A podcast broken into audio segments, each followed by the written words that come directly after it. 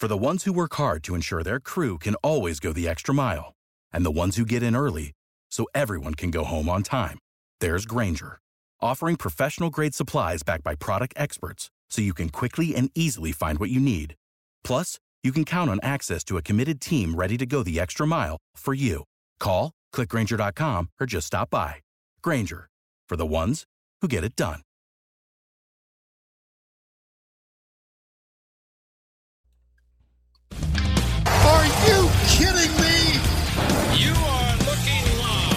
Winning cures everything. Now for your hosts, Gary and Chris. Good morning, good morning. Welcome in. Winning cures everything. I'm Gary. And I'm Chris. And this is the college football week nine recap show. Chris, you look like you're in a different location, buddy. Yeah, uh, the uh, motherboard on my laptop just totally crapped out. So I'm using the family computer this morning. I've sent everybody away. Well, that uh, that sounds good to me. It, it looks good. It sounds good. Everything's I rocking and rolling. This is, this is a much older computer, so I was worried that it would even work. That's eight, but it's working fine. Everything seems okay. Uh, the show, as always, brought to you by Tunica, Mississippi, the South's premier sports gambling destination. They've got six incredible sports books. You can find more information on them over at tunicatravel.com.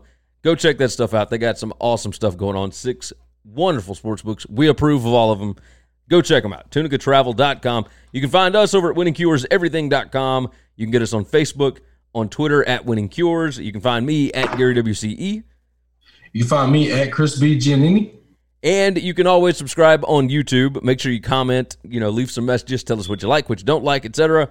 And you can subscribe to the podcast. Leave a review on Apple Podcasts if you would. We're also on Spotify, Google, uh, whatever your favorite podcast app is. Go check that stuff out. Yesterday was the third straight week that we have had a massive upset. So let's go ahead and and start off with that because we're we're going to get into this thing. We're just going to start running immediately. Kansas State whips Oklahoma and then holds on for dear life for a 41 or 48 to 41 win in Manhattan, Kansas. Look, Kansas State held on to the football for over 38 minutes of this game. And it's it's what you have said forever. The best defense is to not play defense. You keep Oklahoma off the field and you have a better chance of winning the game. Like period. Right. Uh, Oklahoma could not stop the run. Uh, Kansas State had 213 yards rushing on 45 carries. They also went 18 for 28 for 213 yards passing. Uh, Oklahoma actually outgained Kansas State. Had 497 yards to 426. The problem is 395 of it was through the air. They went 19 of 27 in that spot, and they just they went quick, right? Uh, super efficient game from Kansas State. Had zero turnovers. Oklahoma had two. The all the talk is about the onside kick, and going back and looking at it, it it looked like it hit a Kansas State player. It looked like the Oklahoma player got blocked into the ball. It, I mean, there was just all sorts of stuff. It's, did it go ten yards? Did it not? It- all all of that. At the end of the day, the fact that Oklahoma was having to attempt an onside kick to get back in this game is the reason why they lost. That's right. Like, am am I crazy for thinking that they did not get screwed? It they just didn't have a good game. No, listen. At one point in time, we're we're all texting a big group text with a bunch of guys, and and we're texting about a bunch of different things going on at that time period. And next thing you know, I look down and I'm like, holy crap. 21-41 Kansas State is whipping their butt. Yeah. Like, how did this happen? How did how did I not notice this through all the flipping of channels and going back and forth on all these different games? And man, yeah, I don't feel bad for Oklahoma for if there was a touch and go. Maybe it could have been this. Maybe it could have been that. Did they get it right? Situation to get them the onside kick. That no. If if you're the the twenty something point underdog and you fought like hell to get to that point, I feel a little bit worse for you. But when you're the favorite, you don't you don't get that benefit of the doubt. Nobody feels sorry for you. You're supposed to go in there. You're supposed to be one of the top four or five teams in the country fighting for a playoff spot. And you just lost it, bro. Yeah, I mean It's it was it was and and that's not one of the places where, uh, like everywhere else in the country, it felt like it had a ton of rain, all that kind of mess. Like it was beautiful, like it Yeah. was it was wonderful, and Ohio State, I mean oh, Oklahoma, excuse me, uh, has they've got the guys to be able to run the football, and they just didn't. You know they they were not super efficient. The two turnovers killed them, and they were getting whipped on the line of scrimmage. I mean, just absolutely whipped. And you know, it, it got out to a forty-eight to twenty-three lead for Kansas State, and then they kind of just folded up shop. It looked like, and you cannot do that regardless of how much time is left. They were up twenty-five with what I think eight minutes left in the game, nine minutes left. Yeah, yeah. I found it shocking that they were able to run the ball so easily on them the entire game, and then at the end, when they've got the lead, and they just got to kill clock, they're not running the ball anymore, or they're not able to run the ball anymore. I mean, is that a credit to Oklahoma's defense finally just standing up, or is it one of those things where you know they're running the ball? We don't. We literally can put all 11 guys down in the box or, or play man to man across the board, put 11, you know, everybody else in the box and say, you know, you're not going to run it. I I would say it, it, Excuse me.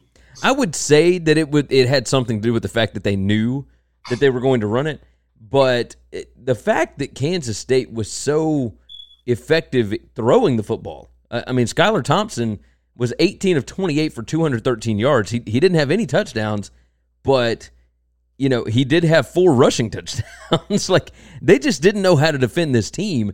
And credit to Chris Klieman and, and that bunch. At one, we were dead wrong on Kansas State in the offseason. Like we Yep. No, no, no question about it. yeah. I, I didn't think they had talent. That's the problem. It's crazy. They've had this talent because you don't walk in in one recruiting class with a bunch of freshmen and maybe a couple of transfers of JUCOs and do this. Yeah. Have the season that they're having. These these are guys that have been there. oh and, yeah. and God love Bill Snyder, but damn, Yeah. this team is really good. it's it's remarkable. I mean, Bill Snyder like built a good foundation.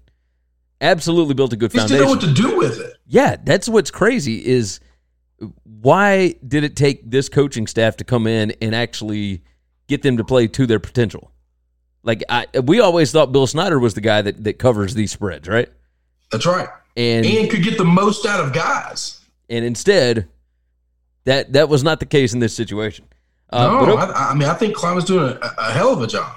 I- Uh, way way underestimated who they were going to be this year. Oh, Because- just because I thought he's going to need to recruit some talent. That's what I I, don't know that they have speed and I don't know that they have strength. And I was wrong on both those. yeah, they they got some the dudes. fastest team in the country, but they've got enough speed. And dude, they're strong. They- are they're crazy strong. They got dudes in the trenches. I Yeah. mean, it, it is I mean, they, and they look like they're building. This is what's cool to see in the Big Twelve.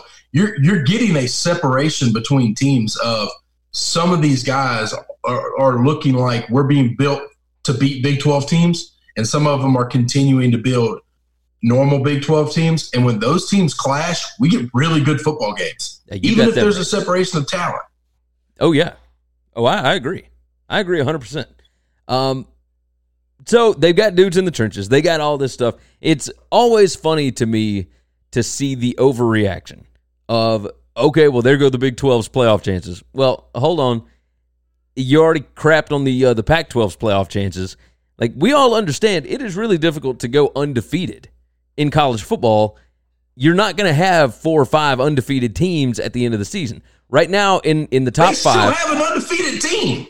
Ex- yeah, they've still And got they Baylor, the two big boys at home. and and Baylor gets to play Oklahoma and Texas at home.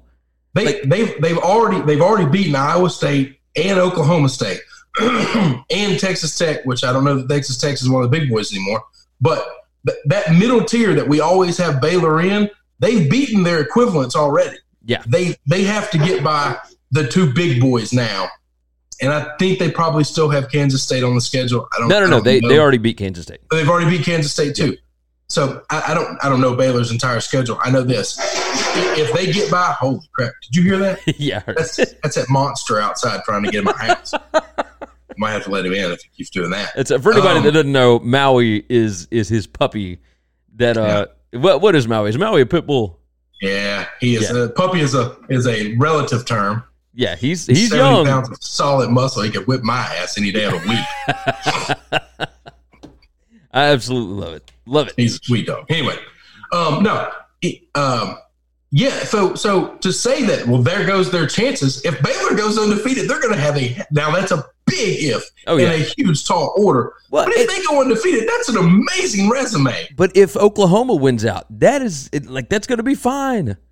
Like they're going to have a pretty good resume. I think they're going to need. I do think they're going to need help though. Yeah. No, I, I think they'll need a little bit of help. But at this point, Oregon still needs a little bit of help. Utah needs help. Florida, Georgia, every, you know, all of these The, teams. the, the, the loser of Alabama LSU, I think, is going to need help. Yeah, I mean that's that's the way it goes. If Ohio State wins out, if Clemson wins out, they are in. If Alabama wins out, if LSU wins out, they are in. Like Move it- on to the next topic, and uh, and and you can talk for a second. All right, let's let's move on to that. Let's see. Uh, next topic up. Let's talk about Ohio State. They don't have the big wins that LSU does, but they dominated Wisconsin. Uh, just, I mean, utterly, utterly dominated. Uh, there was a lot of rain in Columbus, and if you go look at the stats, when it was raining, it was a much more even ball game. it was it was not crazy, but when it stopped raining, and and before it started again, Ohio State wiped the floor with Wisconsin. I mean, it, it, the score thirty eight to seven. Of course, if you haven't seen, I'm sure if you're listening to this, you knew what the score was. But J.K. Dobbins twenty carries for 163 yards. Teague had 13 carries for 76 yards. I, I mean, 50 carries for 264 yards rushing and three touchdowns. Just dominated Wisconsin, and I did not see this coming at all. Wisconsin, I thought that Wisconsin would be able to run the football because one early on in the ball game, they looked like they were getting uh, they were getting out there, right? They were able to push around Ohio State a little bit, but they end the day with 34 rushing carries for thir- or for 83 yards. Like they they had 108 passing yards. Uh, Jack Coan was not great. You know, it, it Jonathan Taylor, like any any Heisman hope that he had, No, died in no. Columbus, eh, which he didn't have a, a great one anyway. But Jonathan Taylor, 20 carries, 52 yards, that ain't gonna cut it. And Wisconsin had nothing to fall back on uh, on- once they got down. I mean, it was just it, it was it was a bad day all around. I thought that they would show up in this game. I, I have learned my lesson. No more betting against Ohio State ever. This team is ridiculous. Ryan Day, the things that he is like, this team is so efficient. And and one thing I noticed yesterday, and people have been talking about this all year long, and I had not really seen it. They do not miss tackles. They never miss tackles. It's it is absurd to me they always can bring down guys, even if it's just one guy in the open field. Like, did you notice that in this game? No, yeah, I mean, I'm, and, I'm kind of noticed it all year, but uh, it's just, yeah, they, they they look like they're the cream of the crop, and um, I, I'm going to tell you. So, does Penn State come to the big house, or do they go up to Happy Valley, Oh, Penn State has to come to the big house. Uh, not to the big house, to, uh, to the horseshoe. horseshoe, whatever? Yeah. yeah. We, we cannot confuse those going forward. I don't care. That's Ohio State Michigan fans will have a, like, just come apart. That's good. Good for them. Good for them. Good for them. Jesus. Yeah. No, No, they, they they look like a freight train, and and so Yeah. No, I'm I'm with you. All right, let's uh let's move into the next one. Michigan. Just ridiculous last night. Uh it's pouring rain, which of course hurts the one advantage that Notre Dame really does have. Uh, other than that, this this game looked on paper to be pretty even. The biggest advantage was Notre Dame's passing attack, and Michigan didn't really have one.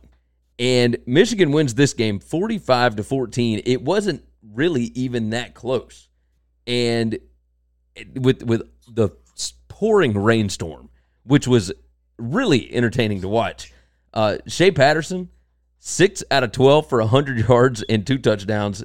Dylan McCaffrey, two out of two for 34 yards and a touchdown. Uh, Michigan ran the football 57 times for 303 yards in this game and three more touchdowns. Uh, Notre Dame ran the ball 31 times for 47 yards.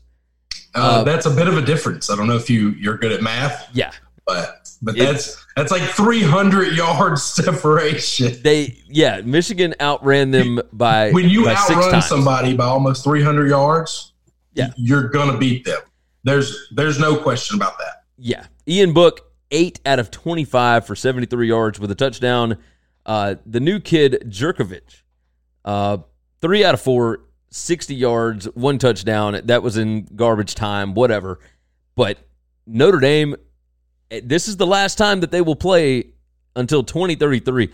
And the petty tweet by Michigan, I need that just like tapped into my vein, man, because I love petty football, especially with with rivalries like this. You know, this isn't like a, a massive, massive rivalry. It's not Michigan, Ohio State. It's not Alabama, Auburn. It's not LSU, uh, Alabama, right?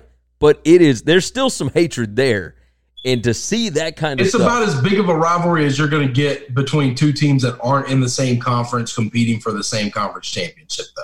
yeah, Because Yeah. all of those other rivalries not only matter because those teams hate each other, but part of the hatred is those games matter because it determines a conference champion every year. right, right. So This, the- this doesn't determine anything other than we just don't like each other. Exactly. The uh, the tweet reads, "Dear at," and this is from the Michigan Athletics account, Twitter account.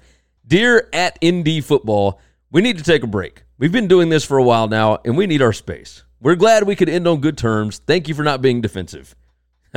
Subtle jab, right? Uh, let's keep in touch, and maybe we'll try again in 14 years if you're still independent. And then they do like the little wave emoticon. That uh, I I can't get enough of that kind of stuff. Like, in Michigan being able to talk trash now after being utterly dominated by Wisconsin, being uh, you know being beaten, but it dominated early by Penn State. Like now they get to come home. They play well in the big house. I, so I'm, you you you you gave a lot out about the rain. Listen, I don't know that this game was played in rain, in dry weather, cold weather, hot weather. I think Michigan is getting better, and we always talk about this all the time. College football does a really bad job of rewarding teams for improving throughout the season. It's the one thing that I hate most about college football, and I wish that there was a way to find find a way to change that. But but if we think a team has great pedigree and and they start off slow and they turn into something far better at the end of the year, we have to find some way to improve them other than saying, you get to go to the Peach Bowl. That's awesome. And and and I because I think this Michigan team is is head and shoulders better than the Michigan team that started the season with the first three games of the year. And Yeah. if you don't believe that, you're just a Michigan hater and you're out to hate on them for no reason. Like Yeah, no, this because, this team does because they're much better. completely different. Yeah. No, you're you're hundred percent right. Uh, I, I don't. You know, I If we have four minutes more, or maybe one minute more in the Penn State game, they win that game. Everything is going their way. They found a way to stop Penn State for three quarters of football. Penn State scored the first quarter 21 points. After that, they got one touchdown the rest of the game. This defense is really, really good, and they have found their identity, and they are shutting everybody down. And these are good offenses. Well, and- these are and not just on top of that, big guys. the the defense, that not not the sorry the offense. Oh, The and yeah, offense. they're finding an offensive identity. Yes.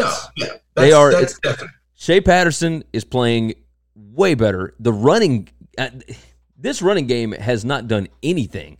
And Haskins was the guy last night. Like all season, it's been Charbonnet, and Haskins came up with 20 carries for 149 yards last night. Now, one of those was a 49 yarder, but you still had 19 carries for 100 yards. Like Yes. I, that was pretty intense. Like they have not had a good running attack all season. Well, we know this is a new offensive coordinator. I'm the one. I'm the one Michigan defender that's not a Michigan fan. Okay, I, I get that. I'm, I'm I'm I'm the only person on the planet that's like I, mean, I don't hate them. I don't love them. Hey, you know they they're, they're a really good football team. Listen, you totally revamp and change your offensive philosophy. Go ask Arkansas how the hell hard that is when you go from a super passing team to a super running team, now trying to get back to a super passing team. Go, Yeah. go see how many seasons that takes. And it's taken them about four or five games. Yeah. Okay. And they lost two of those five games. And they, they But had now to they've kind of gotten an identity and, and some type of passing or offensive, not passing, but an offensive identity. And they're Yeah. looking much better. I know we can't just throw away those two losses. I'm not asking anybody to. I'm not asking anybody to. I'm just I'm just saying let let's let's not just look at them and say, oh well, this is a garbage team. Oh yeah, and they're definitely not that. They're And definitely both not. of those losses, by the way, on the road at two extremely difficult places to play. Yeah, Camp Randall and Happy Valley. Uh, They yeah, get the whiteout at Happy Valley and they go to Camp Randall. That's that's insane, dude. yeah. It's I mean it's it's tough stuff, but they they do still have now. Michigan State doesn't look great. We'll uh, we'll get to that at some point. Oh, they got one game left on their schedule that they got to win, and and they and they're probably not going to. Okay, Ohio State coming to the big house. I'll get that one right this time. And and uh, you know it, it, it, it's going to be tough. Tough is probably an understatement, but Yeah, yeah, just keep getting better. If they get better every week between now and then, Ohio State can't get better. There, there's nothing they can do to improve. They look like they're playing flawless football. I do wonder if Ohio State has maybe hit their peak a little bit. Like, it, But but hang on, if they hit their peak and they can maintain that peak because they have just superior athletes in anybody they play, Yeah. then that's fine. But here's the thing: if you want to beat Ohio State, you have to be able to play great defense, elite level defense, and you have to run the football. If Michigan can build an identity to do that, they have a puncher's chance. I'm not saying they can win the game. I'm not saying they're going to win the way. I'm just telling you they're they're going to have a shot at least. It it should be a ball game. yeah, no, you're you're right about that. Um, let's let's talk about Penn State and uh, Michigan State right quick while we're on this topic. While we're on the Big Ten, look, if you look at the box score on this game, because I, I had this one on along with LSU Auburn. Oh, why watch one second of this football? Well, that's that's the deal, right? It, Penn State wins, and it, it seemingly convincingly, right? Twenty-eight to seven.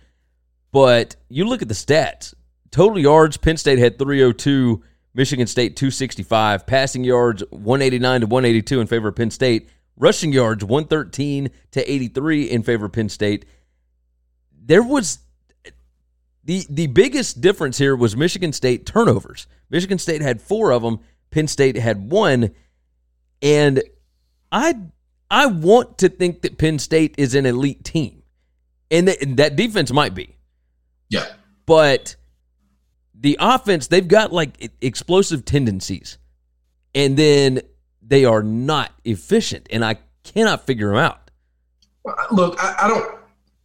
There, there's a part of me that doesn't like teams that live and die by just explosive plays. Yeah, the first time Michigan State or Penn State, sorry, has like an, an, an 80 yard drive, 75 yard drive with with 9, 12 plays, um, you know, to score a touchdown. Will will be the the next time they do that. Will be the first time they do that. They they definitely live and die off of big plays, big plays, big plays. But the reason they can take the chances with the big plays is because their their defense they trust. Oh, Yeah. if we go three and out and give them the ball, I'm not afraid of that. Doesn't scare me at all. Now that makes and, sense. and I think I think there's some level of the way they call the game and the way they call the plays they call it are because they they trust their defense so much. Yeah, they they don't necessarily need their offense to be super efficient. Like they No, I don't think they're looking for efficiency. I think they're looking score. I think they're looking Yeah, they go for points. big plays, go for the jugular when you can. yeah, if if we put up, you know, 21 points or 20 if we put up 28 points, we're not losing the game. Yeah, they should not lose those games. That's right. Yeah. I, I agree with that. I, I think the Penn State is a really good team. I cannot wait for late November uh, with with them going over to the horseshoe. That that's going to be just a fantastic ball game. All right, let's move to the SEC. Let's talk about LSU and Auburn. Now, you watched all of this. Yes. Tell me tell me your thoughts before I start getting into stats. Um, I believe Auburn is absolutely still a top 10 team. I believe that I picked them to go 10 and 2 the beginning of the season. If you ask me to completely get out of that pick or double down on it right now, and those are my only two options, I would absolutely double down on it. They get Alabama and Georgia at home. I think they're a better football team than Georgia, flat out, plain and simple. I think they're a better football team than Georgia, and and Alabama, they're not a better football team, but Jordan Hare is going to be insane for that football game. Oh yeah, and and I, I would I would take my chances with doubling down before I got out of that. Um, their offense, excuse me, a lot like a lot like uh, uh, Michigan's, getting so much better as the year goes on. That is not LSU's defense is bad. That is they're finding an offensive identity, and Gus Malzahn is back in his home of calling plays that defensive front is nasty. Auburn's upset right now because a lot of holding calls didn't get called. Listen, I've been on this every year. I, I crap on Alabama when it happens to them. It's happening to LSU now too. He, he, they're exactly right. They're exactly right. Yeah. I watched this game. I was like, "Oh crap, holding! Oh crap, holding!" And they didn't call it. Yeah. And some and some of them were big holding calls that were big plays. I don't know that it changes the outcome of games, but as the underdog in a hard fought game against a team that's a juggernaut right now, it's very frustrating. And, and you just don't want to lose that way. Um, but but Auburn, let's speak to Auburn first. I, I think they're still a really good team. I think Bo Nix is finding himself. That receiving corps is getting better. They got a lot of speed, but they're just raw talent. And they beginning of the season, it looked like they kind of didn't understand the offense. They didn't understand route trees. These guys are all kind of learning on the fly, I think, um, and they're getting better. Um, so I, I, really like them, and then they can still run the football when they want to. Yeah. LSU, man, this is the first time they really got hit in the mouth. I thought it was going to happen in Florida. Florida's defense didn't stand up. And, and well, Florida's and, defense was also missing their two best pass rushers and and probably their three best defensive players, right? I don't know that there's a single defense in the SEC that's that's 100% healthy though. I mean, LSU's been missing guys all year. Bama's missing oh, yeah. guys all the time. But, I mean, but what I'm saying is that when you Auburn's have missing, healthy, Auburn's missing one of their big front four too. Yeah. I mean, if they have that guy, is it different? Because that front line, that's the first line all year that pushed LSU's offensive line around. It's probably going to be the last line to do it because there's no other defensive front as good as them. But those guys are big and they're nasty. LSU's offense held up, stayed strong. You know, there was a part of me that kept thinking when we got in the goal line situation, uh, you know, go for the end zone, don't take the field goals. Thank God Ed Orgeron is not me. Um, if they don't get those and, and, they don't get to still goals as points on the board when they did, might lose that game. Um, I always think that I believe in this offense for the first time in my life. And so I, I just think one more play, we can get in the end zone. One more play, we can make it happen. Um, but uh, the defense played great, though. The, the defense did exactly what they do. Early on in the game, they gave up drives, that they're figuring this thing out. But you give Aranda a half to watch what you're doing, and he goes in the locker room. Oh, yeah. That second half, you're not doing what you did the first half. If you don't come out with a different offense, I'm going to tell you this: if Alabama doesn't come out in the second half with a different offensive mindset and a completely different script for the second half of football, they're not scoring in the second half the way they score in the first. Now they're going to score a lot in the first. That's going to happen. They're not going to do it in the second half if they don't change almost everything because he is so good at watching what you're doing. Yeah, his adjustments saying, are ridiculous. I can figure that out. Yeah, his his adjustments uh, are absolutely ridiculous. Now we got to get healthy now because we've had DBs and defensive linemen hurt all year long. Yeah. and last night, two best defensive players on the defensive back both went down. Yeah, Stingley. Stingley, uh, uh, Stingley got, killed it, and then Decker. It, I think he just got a. I think he got a stinger. Like he, he was fine afterwards. And Delpit, you know, walked a little gingerly on that ankle, but Delpit was fine afterwards. He, so my fear was got Stingley, two weeks. You know, my fear with Stingley was: is this a collarbone or a shoulder because of the way he landed? Uh, landed, landed. and the yeah, landed on him. No, it, it, it appears that he's fine. Uh, there's there's been no extra news, but eh, other people saw them walking around Baton Rouge. Saw them walking around after the game. They're they're fine. So unless something happens in practice, uh, nothing happened in that game to keep them out of the Alabama game. And and you got two weeks to heal up, so should be That's fine right. after that. Um, as far as stats go, LSU even as as well as we feel like Auburn's defense played, still had 508 yards of total offense. I, I was just about to say they didn't get the points on the board that they usually get because they settle for field goals and not touchdowns. When also But- had two turnovers. I mean, that's Oh yeah, no, that's yeah, that That's that, that that killed that one turnover in the red zone. Oh my god, yeah. That frustrated me so bad. But um, Well, and then the missed happens. the missed extra point just like eh, because I thought, okay, I've got LSU minus ten and a half, and eh, you did too, and I'm thinking that missed extra point is going to cost me the cover. Period. Like eh, this, this looks like it would be an 11 point game, and honestly, it was it was a 10 point game until late, late in the fourth quarter, and Auburn made that drive and scored with it. I don't even know how much time was left, but um, here I can actually tell you they scored with two minutes and 32 seconds left.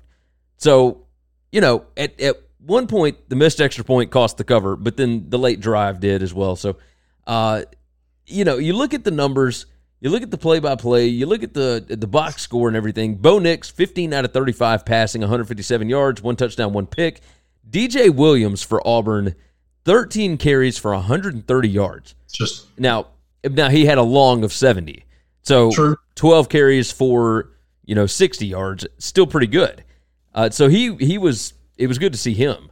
But they were they were throwing in everybody trying to trying to get rushing yards and they were able to produce but not to the level that LSU was. I mean, it, Joe Burrow had 13 carries himself for 31 yards and a touchdown. Um, and I, I don't know how to say the guy's name. Edwards, how do you say it? Helaire?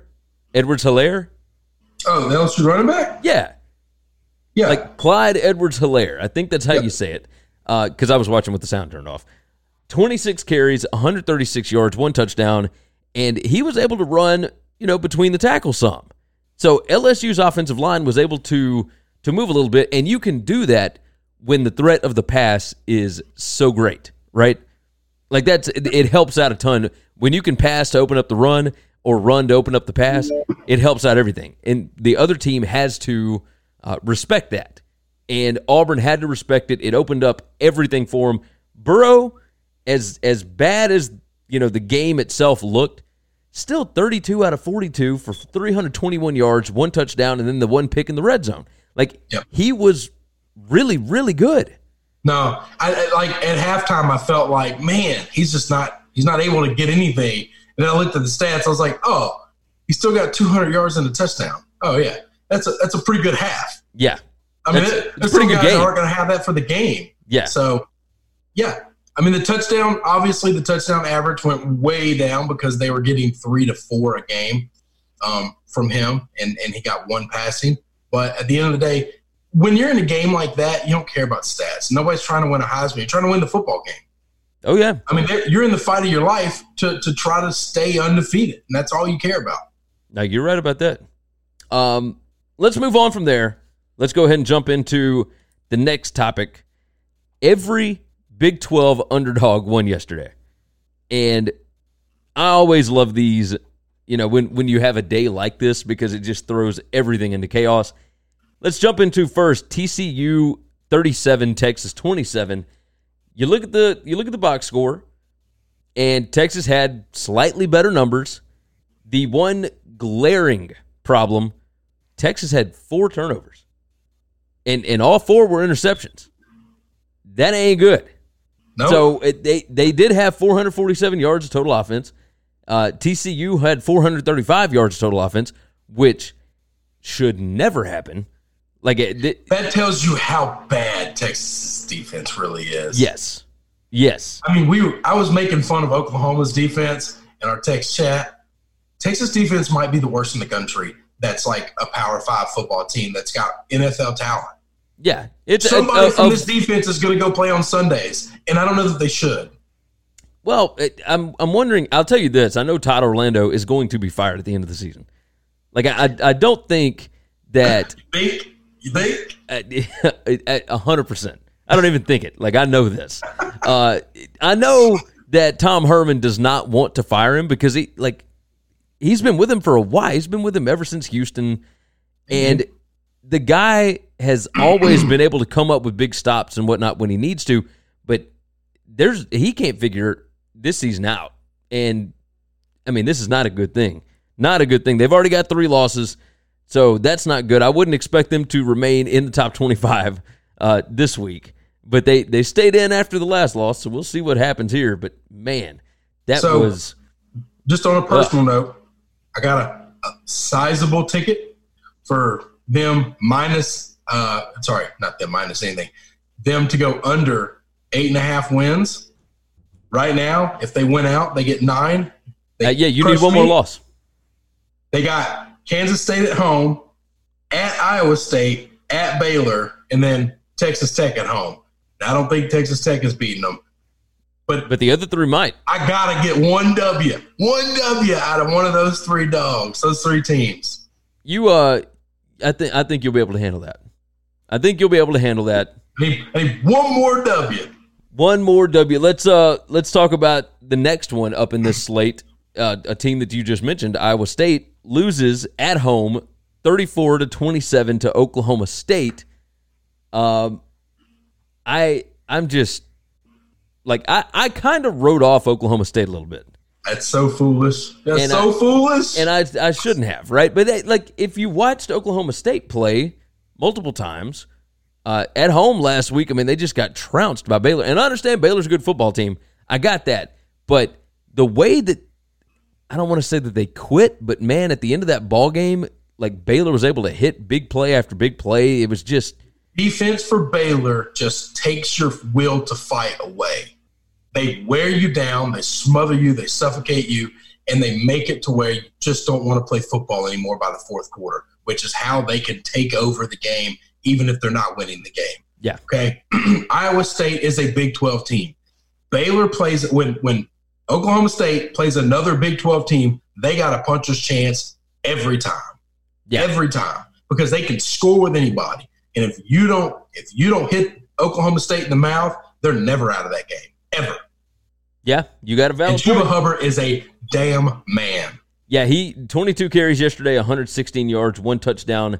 Uh, on the season, he has actually got, let's see, da-da-da-da, on the season, 216 carries, 1,381 yards, 16 touchdowns.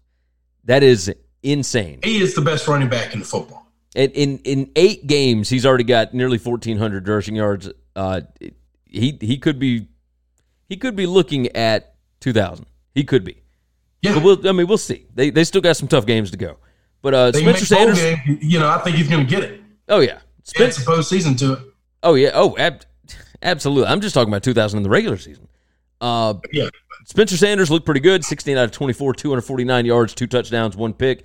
Brock Purdy had to throw the ball a lot in this game and mixed results. Uh, 39 out of 62, 382 yards, one touchdown, and three interceptions. Uh, if you were keeping track at home, that is one turnover for Oklahoma State and three for Iowa State, and that will bite you every single time. Let's move on to the next Big 12 upset. And I know that you love this one. I know you're going to be smiling about this one. The Jayhawks are looking legit. Kansas gets their third win of the season, a 37 to 24 win over Texas Tech. They score 17 points in the fourth quarter. Uh, look, ever since they switched out offensive coordinators, I know. I they know. look legit. I, I, let me let me tell you a stat right quick. Kansas under Les Miles had 415 yards passing. Would you have loved to see this at LSU? I know, I know. Just fire your best friend, and we never, we never have this. Just never have this. Like we never have a problem if you just get rid of Oh. your best buddy. Like that's all we have to do. this is why you. This is why you don't hire your friends. Tom Herman hired his best friend, his his BFF. He's not going to want to let him go. They're Yeah. getting smoked. So the way that this actually played out, uh, did, uh, how about this? You remember it, right? Like Oh God, you I remember every bit of it. I, this is the most Les Miles way to win a football game. It's why I love him so much. It's why I love him because he's flawed. He's flawed. I, I, I don't like big juggernauts all the time because I like things with flaws. Okay, I just identify with them. I am a flawed person. Les is a flawed person, and and this is just incredible. They're lining up for the field goal. It's like I don't know, twenty something seconds left on the clock. Not a lot of time. Lining up, they make the field goal. They win the football game. Field goal gets blocked. Texas Tech catches the ball, recovers it, And now they're trying to return it, which while they're trying to return it, they already have the lead. They have the game won.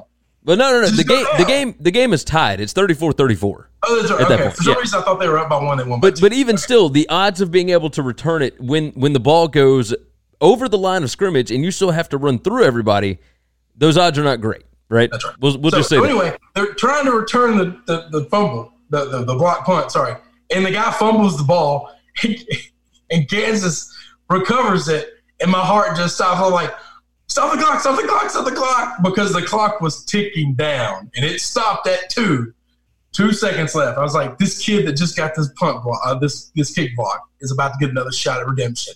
This is an incredible story. This is what you want. I mean, you can't write this. If you were to bring a script to Hollywood, be like, hey, I got this feel good movie, and this is how I want the game to end, they'd be like, get out of here. That's ridiculous. Like that's just too much, and it's not realistic, and we just can't we can't sell this bull crap. But Yeah. it really happened. And then the kid drills the kick, makes the win. After last week coming so close to beating Oklahoma, so close to beating Oklahoma, I thought they were going to let down this week because you just you put so much into that. And I know moral victories don't matter at all. I love this man. I, will, I will follow him to the ends of the earth. He is always going to be my head coach. I just never going to change. I absolutely love listening to you talk about Les Miles. Oh my gosh. I wish, I wish there was a way. Now, I might get uh, uh, like a restraining order, but if there was some way, Smacker Miles, one of his kids, somebody just let him know how much I love that man. But we could probably get Smacker on the show. I don't know. She's she's pretty big. She used to work for the Longhorn Network. Now I think she works for the Cowboys. Um, It, we we have big people on here all the time. What are you? ta- what are you talking about? We, I don't even care about being on the show. I just want to I just want to shake her daddy's hand and just tell him thank you. Thank you for you go. always doing your very best. That's all. I love it. All right, let's uh let's move on. Let's talk about Pac-12 after dark.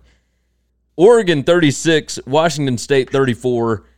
Uh, I don't even know the best way to describe this football game. I planned on going to bed early and I got sucked in and I stayed up until 1:30 something last night Central Time. Uh, This was a really good game to stay up for, though. it really was. It really was. It's hard for me to go to bed on Leach. Uh, yeah, no, I, I agree. I agree. It was. Uh, you look at the team stats. Now, I I saw this coming a mile away. It was one of my bets last week. It was one of the few that actually won. Oh no! Man, it got got murdered gambling yesterday. Just good lord, it's been like this all Blanked season. Uh, yeah, Blanked you, you hadn't blanked it in a long time. uh, no, you blanked it two weeks ago, man. Oh, well, no, it, I guess if you're talking personal too. On the show, you blanked it two weeks ago. You went 0 and 4 two weeks ago, and then bounced back a little. Yeah, and then went 0 and 6 yesterday. Yeah, you're you're getting to my level. welcome, was welcome was, to the bottom. living about five hundred. Uh, yeah, and and now you're not. I'm telling you, man, this season is strange. Like there's some weird stuff going on with these numbers. Um, but it, so back to Oregon, Washington State. Look, you look at the third down conversions. Oregon 11 out of 17 for the game. Washington State was only one of nine on third down in this game, and they put up 35 points and and almost won the damn thing. Yeah, Like it's just insane. The the total yardage, Oregon had 528, Washington State 446. 406 of that was passing. Totally expected, right? Uh, rushing yards 40 for Washington State, 306 for Oregon. Like just ridiculous. And Mario Cristobal, I'm telling you, it, it, he did it last year multiple times. This end game crap where he's on like the the opponent's 35 yard line, 34 yard line, whatever, and he punts the ball on fourth and six with a you know three point lead or whatever it was, or a, whatever the the thing was. No, six point lead.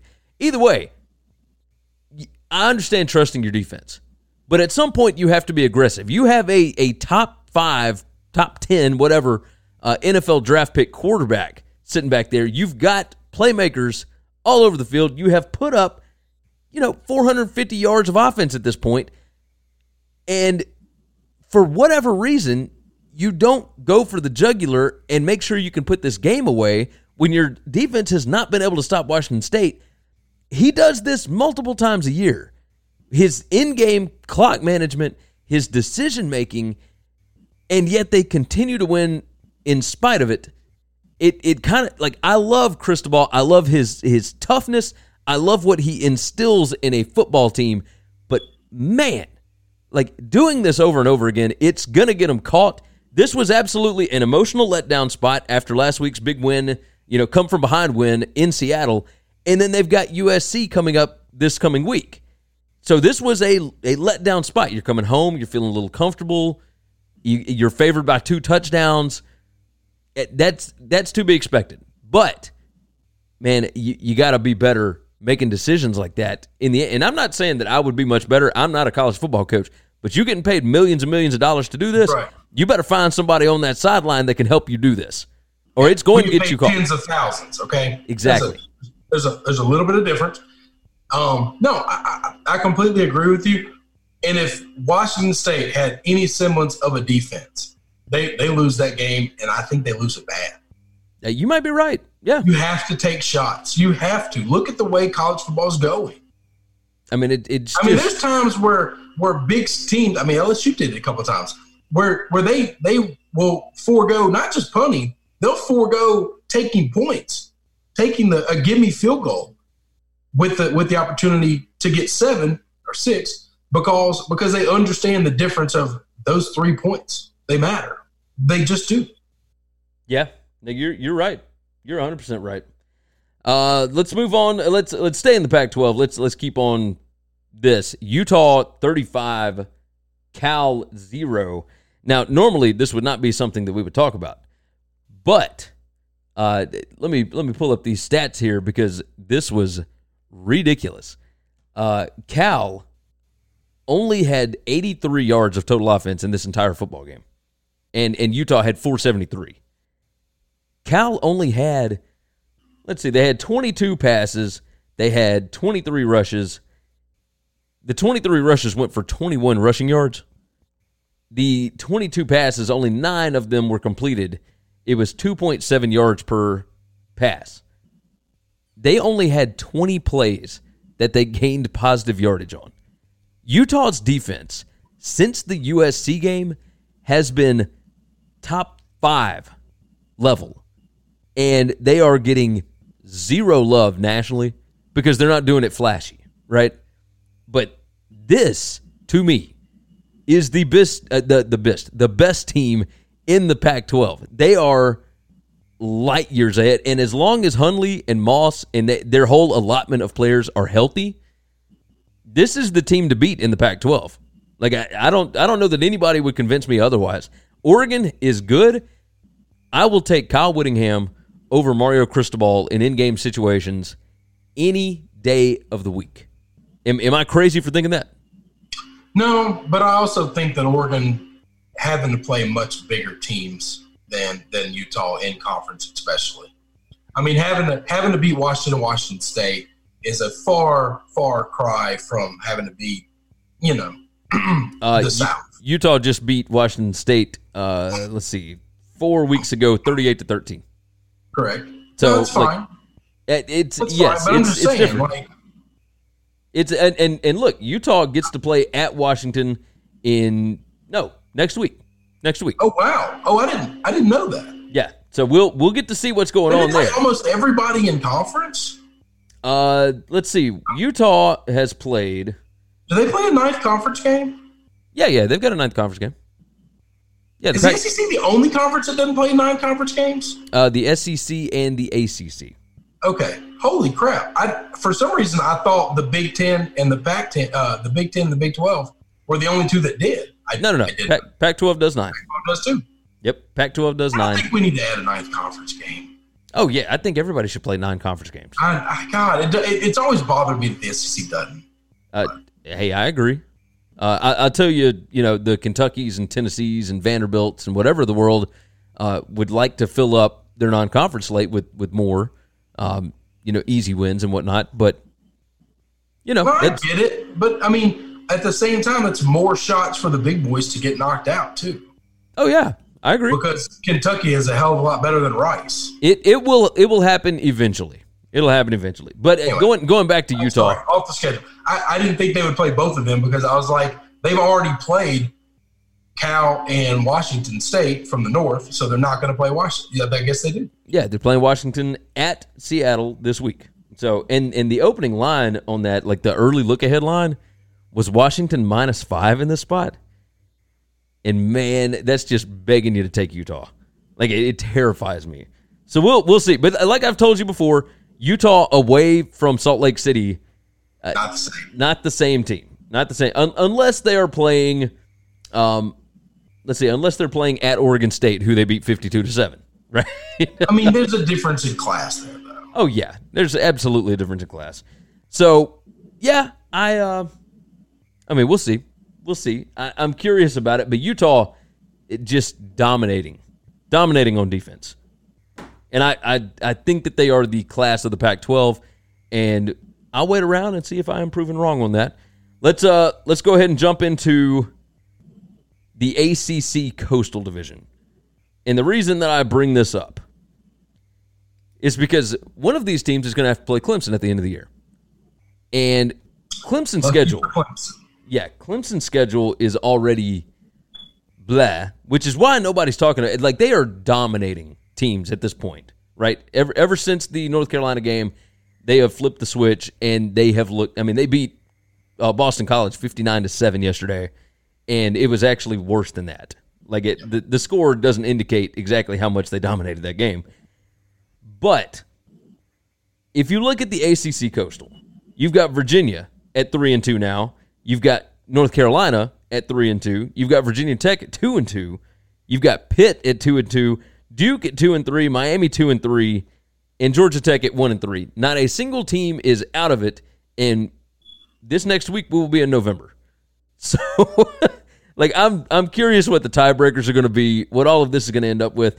Let's uh, let's roll through some of these ACC games that were a little a little surprising or at least entertaining. Louisville 28, Virginia 21. Uh, this should not have surprised me because Virginia has not been very good away from home this year.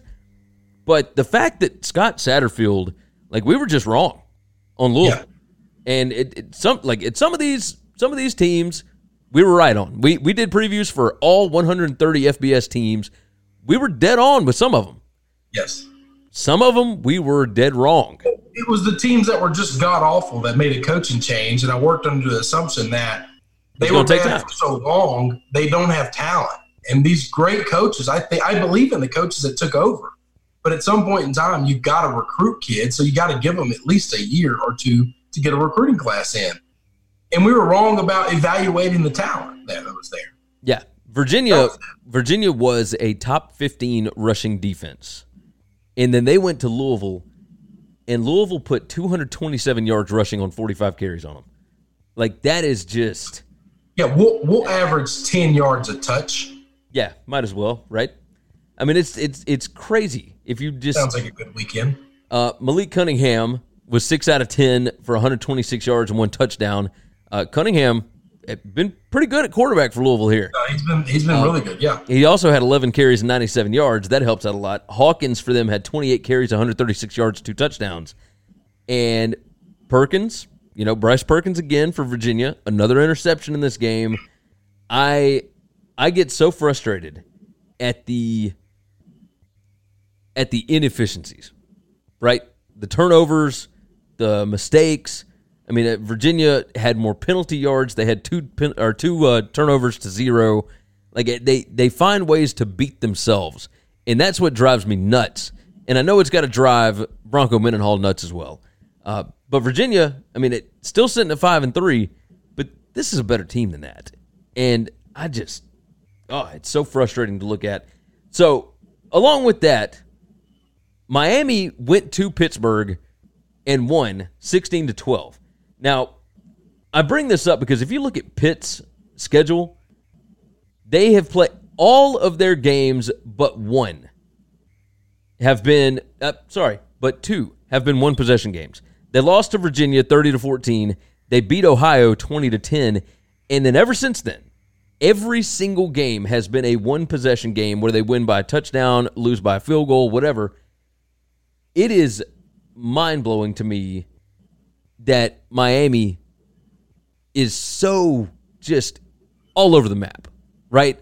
Like they they don't look good any week, and yet they find ways to win football games. They're four and four. Like as much crap as everybody has talked about them, they're still four and four. Like they're not awful. Yeah, but we expected the reason they talk crap is because we expected them to be the elite of the ACC this year. Yeah, we well we thought that they could go ten and two after after they lost to Florida, That's right. and now they're definitely not doing that. But obviously, there's not another team in the ACC that's going to win ten ball games.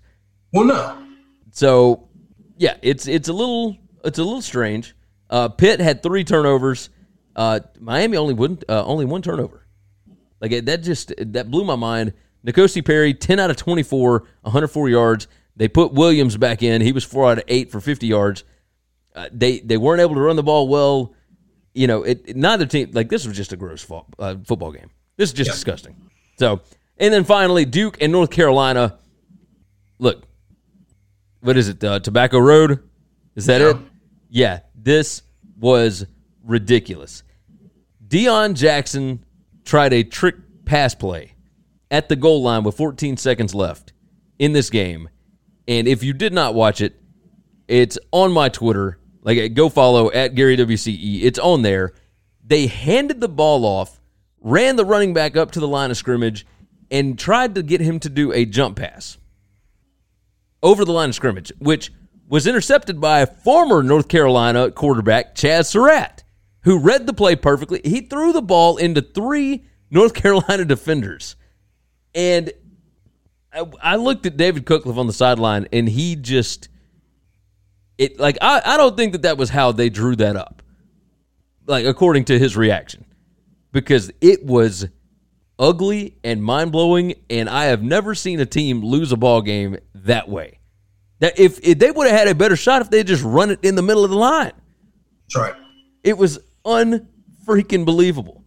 So, yeah, the ACC is a mess. Uh, it, nobody's going to help Clemson out with this. If Clemson loses a game, that's that's now I don't see it happening. But if they do, uh, they they don't have room for error. They don't have an Oklahoma situation here where they could, you know, you get big wins coming back or something like that. No, it's uh, you you don't have anybody showing up in the championship game that's going to turn heads. Like period. It, it's it's mind blowing to me. Uh, to be fair, let's give a little bit of love to Willie Taggart and his bunch. Thirty-five to seventeen win over Syracuse. We were dead wrong on the Orange men, or the Orange, I guess now is what they're called. Um, that was that was ugly. Like Syracuse can't score. They can't stop nobody. Uh, yeah, I mean they're banged up. I mean that offense is, is in shambles. yeah, it's it's definitely that. Um, and then you ready to close out the show? Yeah, Let's talk about ABC primetime in Memphis. And it took some freaking miracle work to get them here. Like this this was divine intervention I, at its I have no idea how Memphis pulled that game off. Uh, well, let, let's hey before we do that, let's move to Thursday.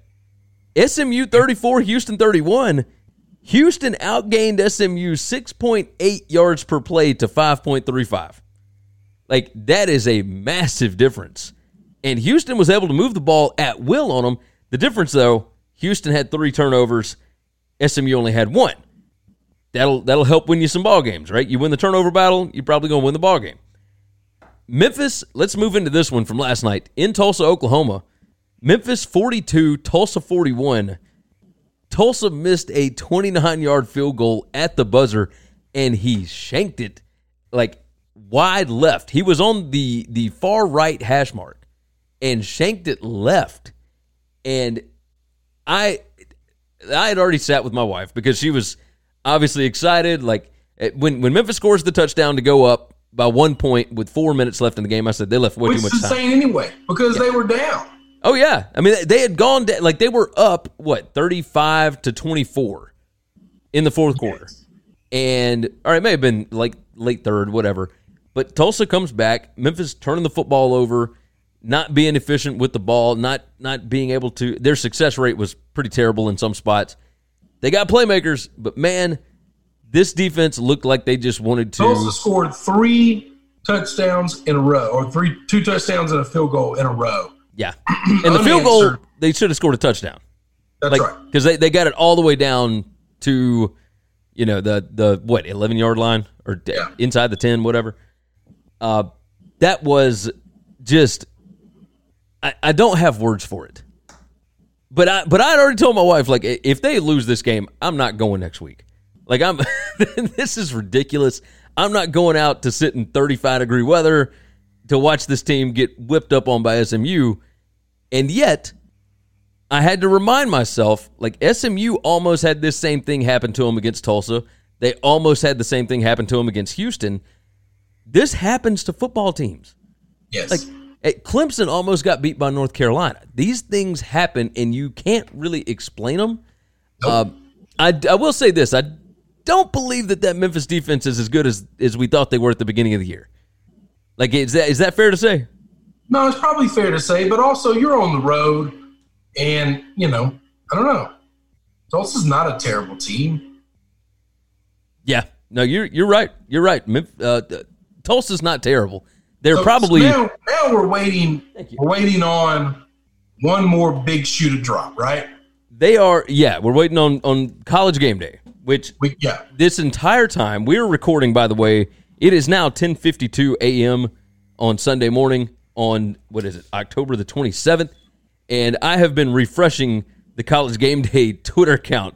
I, So I, what- I have to literally. I keep looking down and just checking. I, I'm checking Falika's. Like I I, I texted Yeah. Fowler, Herbie, anybody. Like I, I texted Falika last night. I was like, I said, "What's the word?" I got no response. They they are keeping this uh, tight lipped. I will say this: uh, Kirk Herbstreit.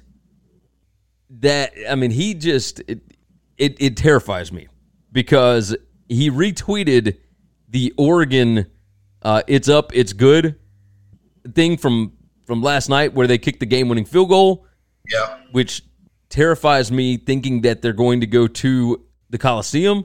Now, why Come you would go to the. Coliseum? You go to the Coliseum all the time. USC sucks. They should have lost so bad. Yeah. USC was beat by Colorado. Don't go. Don't go. Don't go there. No, but to be fair, 10 minutes ago, he just did share out teams having good years that are off the national radar. First one he put was at Memphis football 7 and 1.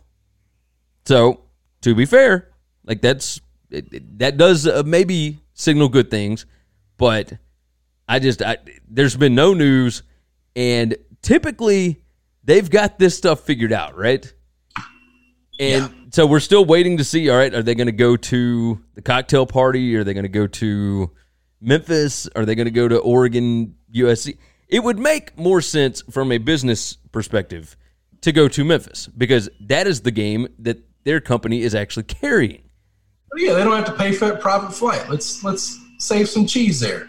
E ESPN's on a budget crunch. Yeah, let's uh, just make this easy, That's right. and and everybody come on down to Memphis, and we'll all go have some I'll ribs. pick up dinner for Falika one night. He don't have to expense that. It'll be good. That's uh, forget that. Hey, just bring the whole crew. We'll figure it out. We'll find a way. We got credit Come on cards. now. Come on now. I offered, I offered to pick up the check. Gary's inviting everybody. Come on now. Damn. That's the way it goes. That's the way it Like we're in goes. Chicago again. Yes, sir. Yes, sir. But yeah, so we're we're still waiting on that, and obviously we will talk about it on Tuesday because at that point we will know where what is happening. Uh, last week they did not release it until Sunday afternoon.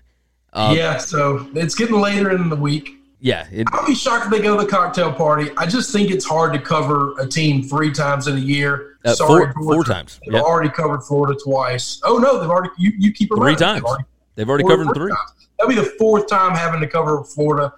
I think that would be hard, not just hard to sell, but hard to come up with content for. It's not a it's not a we dislike this program or not.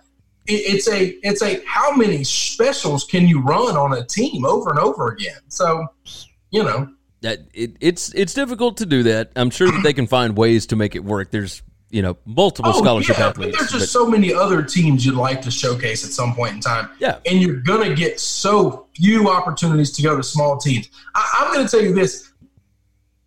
I love when game days at one of my games. Don't care for we're on the on the road, at home, neutral site, doesn't matter. PJ Fleck pounding the chest saying game day, come to come to come to Minnesota. I actually wouldn't be upset if they went to Minnesota. I, I don't I know wouldn't that they've ever been, I don't know if they've ever been. And that Minnesota Penn State game is going to be a good showcase game. I, I think it will. I think if any team has deserved the right to say, let us have one big national stage and talk about it, because there's a really good chance that, that it all goes to an end Saturday, then then I wouldn't be devastated if if they picked if they picked Minnesota at all. Well, that that would be. Well, let's see. Does Minnesota Minnesota's got an off week, don't they? This So week? Minnesota and Penn State both have byes. yeah, they both have byes this week. So, So they're both going to be. yeah, it'd be it would like be us. Alabama LSU or Minnesota Penn State. That's it. And- Those are the only two choices next week.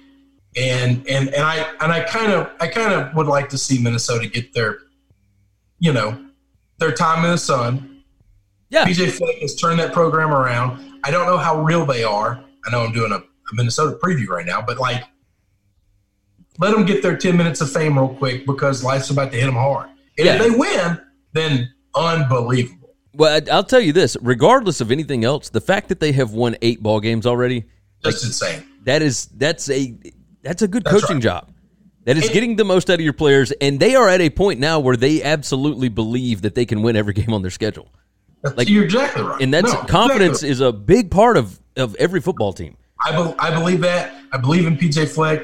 And I like the idea of college game day showcasing other teams all the time. You don't have to come to Baton Rouge every year. Like, Yeah. I love them to. God, oh man, the atmosphere is just turned up that much higher when they do. But it's still one of those things where I get it. This is a national game with 130 teams in the power um, conferences, and, and not just power conferences, but the, in the FBS. In FBS, yeah. that. Yeah. To say we have to showcase the top 10 every year, and there's only, I don't know, 13 weeks of the season that you really do this with bye weeks, that means you only get to go to three random places sometimes. That Yeah. Let's, just, let's spread it out a little bit. Spread it out. Go go to Memphis this week after going to North Dakota State or uh, South Dakota State last week, Yeah. and then go to Minnesota next week. That's It'll right. be all And good. I'm totally fine with that. Like you'll still be able to cover Alabama LSU from Minnesota. Well, um, no doubt. And right. it doesn't. And anybody who thinks where they go affects ratings don't they don't understand how TV works. Nope, that's not how. It works. Nobody's gonna wake up and be like, "Oh, they're not at LSU, Alabama. I guess I'm not gonna turn on the number one college football pregame show in the world." No, you're right. You're That right. person is a moron if they say that, and they're not missing out on anything because no advertiser's selling that guy anything. No, you're right. You're right. All right. Is there anything else you uh, you think we need to hit? No, I mean it's up to you. We're gonna keep Uh, rolling. keep rolling. let's We'll see. Get out of here. We'll uh we'll do a different we'll do a, a different video only for uh for our top ten and everything else. So if you're listening to this on the podcast, go check out the YouTube channel. We'll have our top ten and we'll have our college football playoff picks. Go and check that out over on the YouTube page, youtube.com slash winning cures everything. You can find all that over at winningcureseverything.com. The show always brought to you by Tunica, Mississippi, the South's premier sports gambling destination. You can find more information on them over at tunicatravel.com. Chris, we will talk about this stuff later. Thanks for checking out Winning Cures Everything. If you want to keep up with us, hit subscribe on YouTube or your favorite podcast app. Visit the website at winningcureseverything.com, or you can like us on Facebook or follow us at Winning Cures, at Gary WCE, or at Chris B. Giannini on Twitter. Share out the show, leave a nice review, and make sure to comment and tweet at us. You know how to book flights and hotels. All you're missing is a tool to plan the travel experiences you'll have once you arrive. That's why you need Viator. Book guided tours, activities, excursions, and more in one place to make your trip truly unforgettable. Viator has over 300,000 travel experiences to choose from. Everything from simple tours to extreme adventures and all the niche, interesting stuff in between. So you can plan something that everyone you're traveling with will enjoy. Real traveler reviews give the inside scoop from people who've already been on the experiences you're considering. So you can plan with confidence. Free cancellation helps you plan for the unexpected, and 24 7 customer support means you can travel worry free. Download the Viator app now and use code Viator10 for 10% off your first booking in the app. Find travel experiences for you. Do more with Viator. Without the ones like you, who work tirelessly to keep things running, everything would suddenly stop. Hospitals, factories, schools, and power plants, they all depend on you. No matter the weather, emergency, or time of day, you're the ones who get it done. At Grainger, we're here for you with professional grade industrial supplies. Count on real time product availability and fast delivery. Call clickgrainger.com or just stop by. Grainger for the ones who get it done.